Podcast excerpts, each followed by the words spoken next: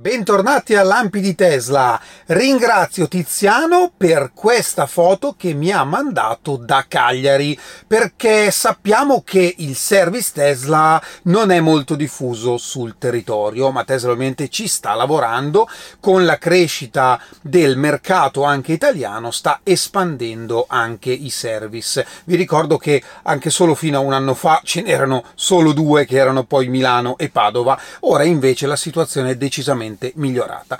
Ma nella foto che mi ha mandato si vede il cosiddetto Ranger, cioè in questo caso un furgone, in altri casi è una Model S eh, con all'interno tutta una serie di cassette degli attrezzi che viene direttamente a domicilio per gli interventi che riesce a gestire senza il supporto di un'officina. E in questo caso il Ranger è andato proprio a Cagliari per risolvere qualche problema di qualche cliente. Quindi per coloro che pur purtroppo non sono eh, vicini a un centro assistenza, ecco sappiate che c'è anche questa possibilità se l'intervento lo consente ovviamente.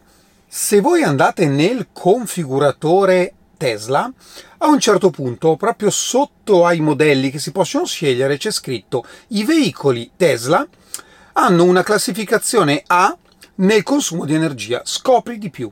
Se voi andate a cliccare su quello scopri di più, ci sono dei dati interessanti perché ci sono i valori di potenza, di consumo e di peso di ogni allestimento di Model 3 e Model Y. Intanto ringrazio chi me l'ha segnalato perché è lì nascosto e sinceramente non so da quanto tempo c'è, ma non credo da molto.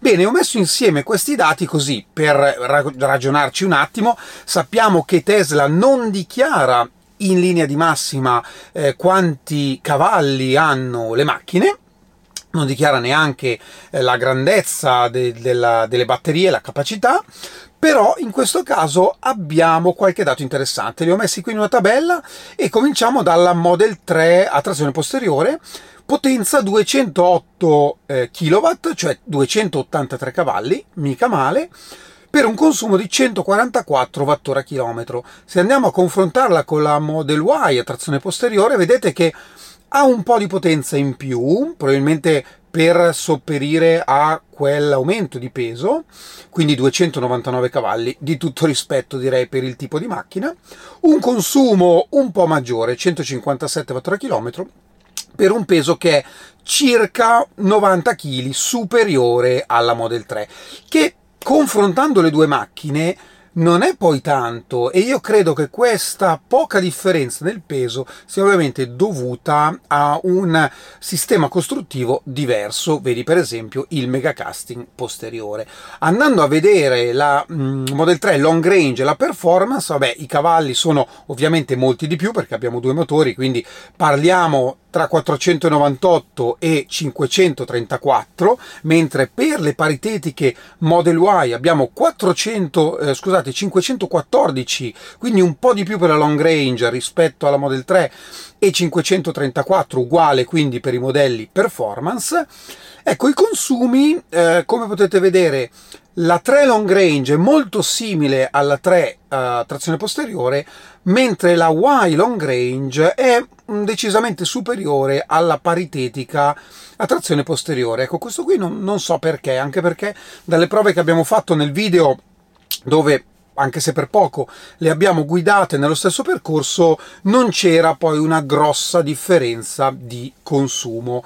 Eh, anche in questo caso, eh, vedete, i pesi sono di circa poco meno di un centinaio di chili di differenza tra Model 3 e Model Y. Quindi secondo me ottimo lavoro sui pesi tra le due, dove ovviamente considerata la, la, proprio quanto è più grande effettivamente la Model Y rispetto alla Model 3, Tesla ha fatto davvero un ottimo lavoro per contenere i pesi. Comunque dai, dati interessanti, rimane il fatto che soprattutto la mm, performance e la long range sono macchine da 500 e oltre cavalli insomma, mm, mica male, soprattutto considerate anche, considerati i costi di gestione di queste auto che sono praticamente nulli. E ora vi chiedo un po' di attenzione perché il discorso è un pochino complesso e va capito. Allora, Tesla ha deciso di rimuovere il radar a marzo del 2021, nel senso probabilmente l'ha deciso molto prima, eh, ma lo ha fatto effettivamente nelle macchine del mercato americano a marzo 2021. Un anno dopo, marzo 2022, lo ha rimosso anche sulle macchine europee. Poi fino ad arrivare alla fine di quest'anno, dove con un aggiornamento software anche le macchine che avevano il, il radar che hanno il radar fisicamente installato, come per esempio la mia, è stato disabilitato completamente. Questa è una scelta dovuta al fatto che, secondo Tesla, il sistema di visione funziona meglio senza il radar. Quando parliamo di radar dobbiamo considerare i radar attualmente in commercio. In particolare Tesla, per esempio, usava un radar della Bosch, quindi un, un radar che eh, possono usare anche altri eh, automaker. Tutto questo rientra nell'hardware definito 3.0. In passato c'era l'hardware 2.0 che è concomitante con l'uscita di Autopilot 2, quindi quello con le 8 telecamere. C'è stato un breve periodo di hardware 2.5, soprattutto per Model SX e la prima proprio parte di Model 3, fino ad arrivare ad hardware 3.0, che è quello che abbiamo installato sulle nostre auto. Hardware 3.0 ha la capacità di guida autonoma e la riprova ne è la beta che funziona comunque sempre in versione beta ma vi assicuro che ha tutte le capacità di guida autonoma. Ora qui la situazione si fa interessante perché Elon non ha mai nascosto lo sviluppo del nuovo hardware che non è una sostituzione, una, come dire, uno sviluppo perché il 3.0 non va bene, è semplicemente un'evoluzione. Le tecnologie si evolvono e quindi ovviamente anche l'hardware dell'auto si evolve, esattamente come altre parti dell'auto, mi viene in mente la pompa di calore, il processore che gestisce l'infotainment, eccetera, eccetera, eccetera.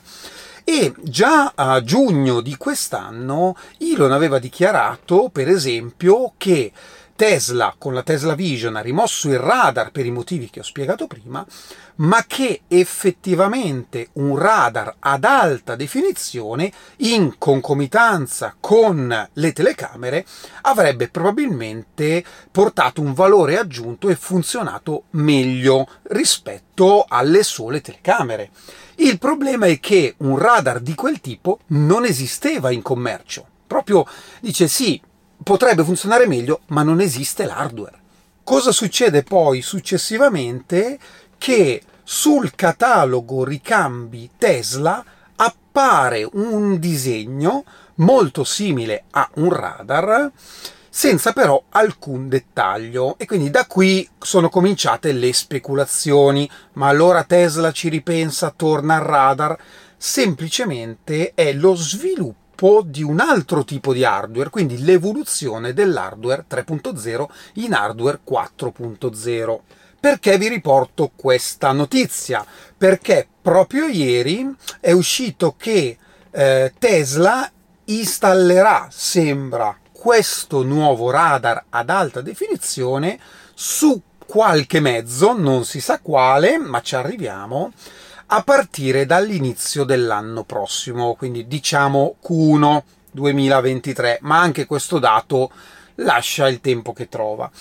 Da dove deriva questa notizia? Dal fatto che Tesla ha richiesto all'FCC, quindi all'ente nazionale americano per la comunicazione, di non divulgare i dati di questo radar. Quindi probabilmente è un prodotto proprietario, anzi sicuramente una nuova tecnologia sviluppata internamente da Tesla e Tesla ovviamente aveva già eh, presentato tutta la documentazione per l'omologazione e il segreto, chiamiamolo così, dura sei mesi. Ecco che Tesla con questa nuova lettera, ed è qui il motivo della notizia, ha richiesto una proroga di altri due mesi, quindi fino a metà febbraio.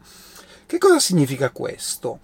Tesla fa un passo indietro, ci ripensa, mette il radar perché si rende conto che con la sola vision non riesce a gestire la guida autonoma?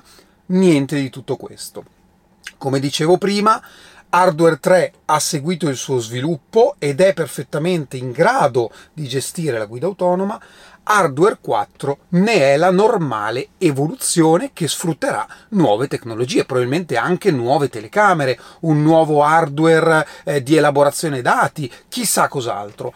Quale sarà il mezzo che avrà per primo l'hardware 4.0, secondo quanto ha detto più volte Elon, sarà il Cybertruck. Quindi parliamo comunque di un mezzo totalmente diverso da un'auto che avrà probabilmente anche qualche telecamera in più.